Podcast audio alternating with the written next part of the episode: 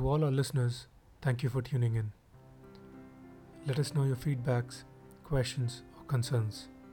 Hope you're all doing well and enjoy listening to our conversations. Episode 4 Warranted Peace. Dear Kaito, hope you had a fun week. Your mom sends her regards. Following our intercity sprint, we had a 4 hour train ride to reach the east wall, where it would stop for 45 minutes, followed by another 7 hours to Ravendor. This seemed like a great time to take a nap. The east wall is something on everyone's bucket list.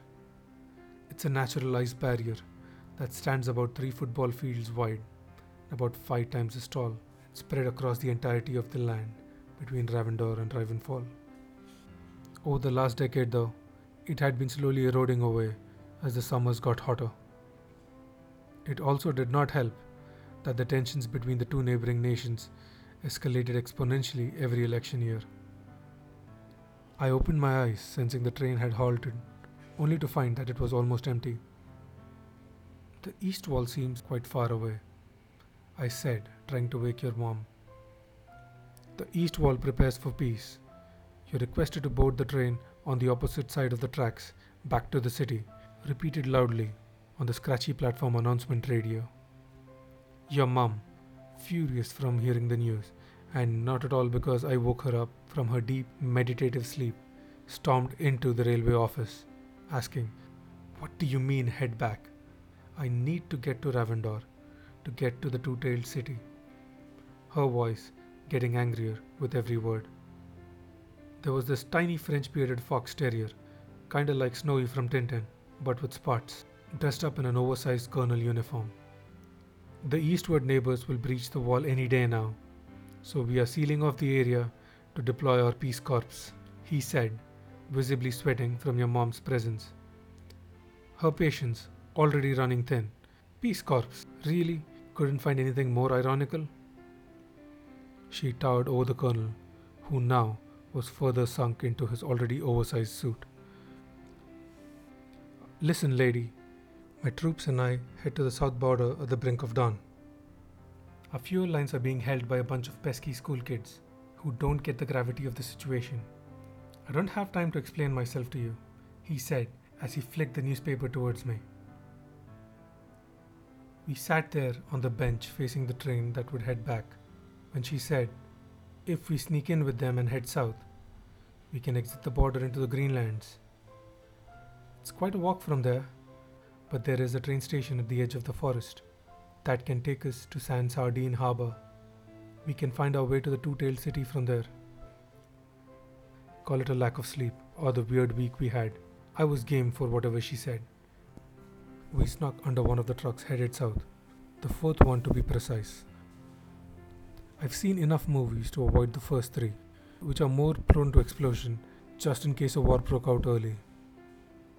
There was a neat little crevice that was used to store an additional tire, but since the fuel supplies had become sparse, all the trucks operated at minimal weight, disposing any extra item, which luckily was good for us, because I did not have the upper body strength to hold myself to the base of the truck past the gates.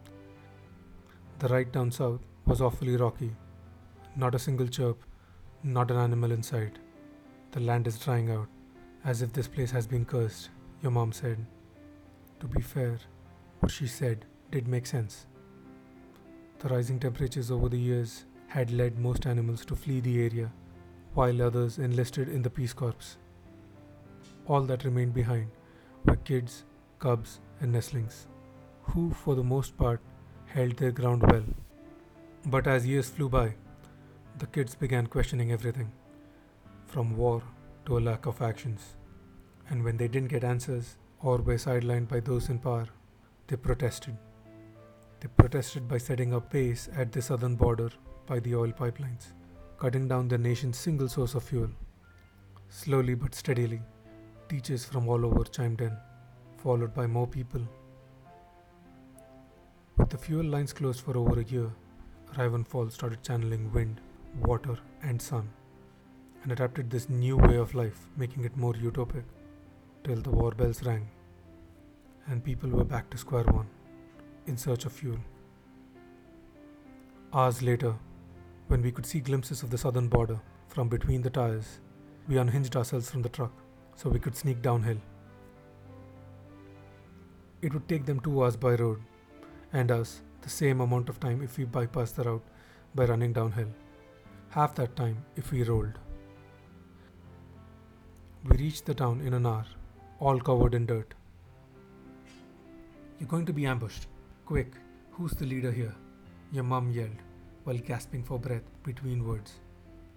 I was just gasping between gasps. There are no leaders here. We're all equal, said a childish voice coming from the general direction of a gigantic buffalo. The voice didn't match the persona. What can we do for you? Now he seemed to be talking without moving his lips.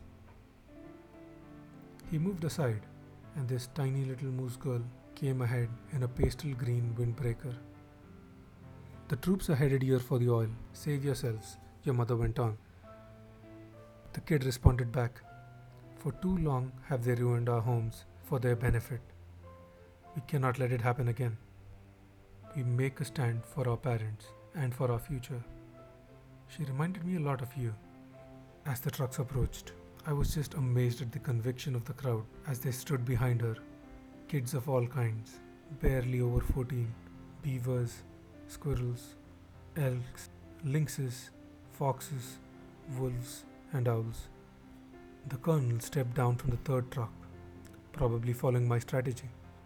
Walked as the bears and wolves, covered in body armor, made their way down their trucks.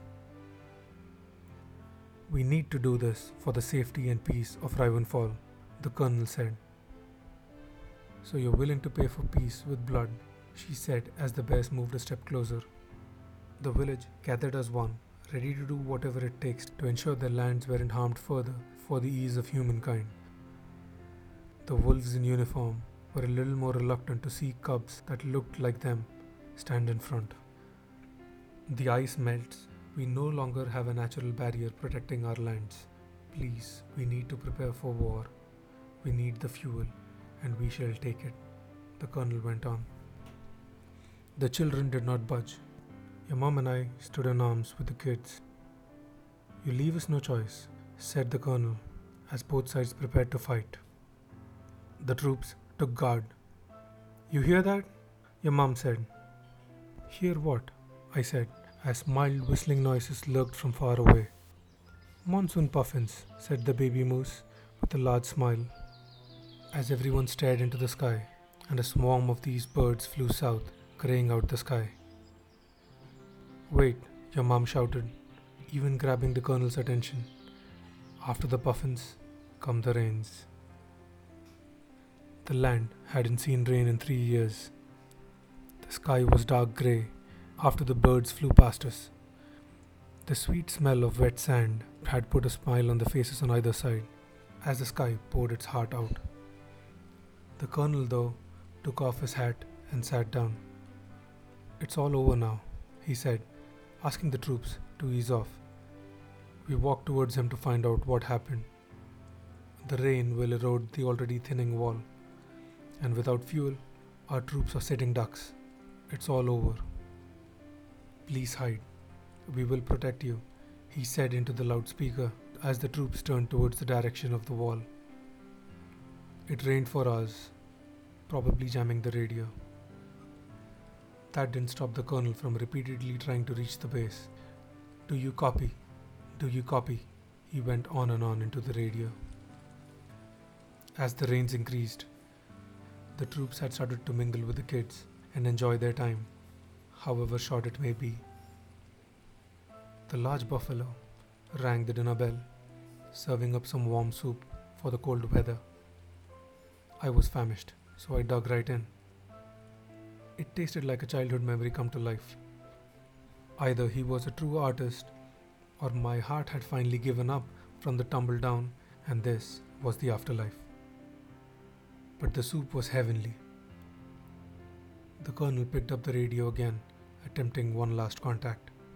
Base. Do you copy? he yelled. Do you copy? he said rather softly the second time round. All the kids and the troops staring at his radio. They too wanted it to reply, for he was the only sad person in the village that night. Yes, we hear you loud and clear, said a crackling voice on the other end. You won't believe what just happened. The rain poured in from our end, while icy winds blew in from Ravendor, forging the ice wall back to its former glory. It is truly a miracle. The colonel turned to the baby moose and Yama. But how? he asked. Mother Nature has a way of healing herself, your mom replied. Not every day do these miracles happen. I'm just glad it happened today. Shocked and stunned, the colonel was convinced and promised to spread the word and fight alongside these kids. They all drank, ate, and danced through the night. It was a sight to behold. However, we couldn't stay the night. We had to head down to the border to the Greenlands before the sun rose. We took one last picture with them, bid our goodbyes, and headed off for our next journey. Miracles don't usually happen at the right moment.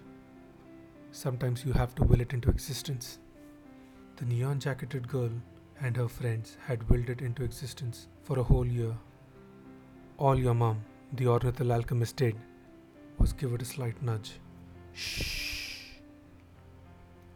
Night night, sleepy paws. Love, Dada. And to all our other listeners, I hope you have a great week, enjoy the fresh air, and catch you soon.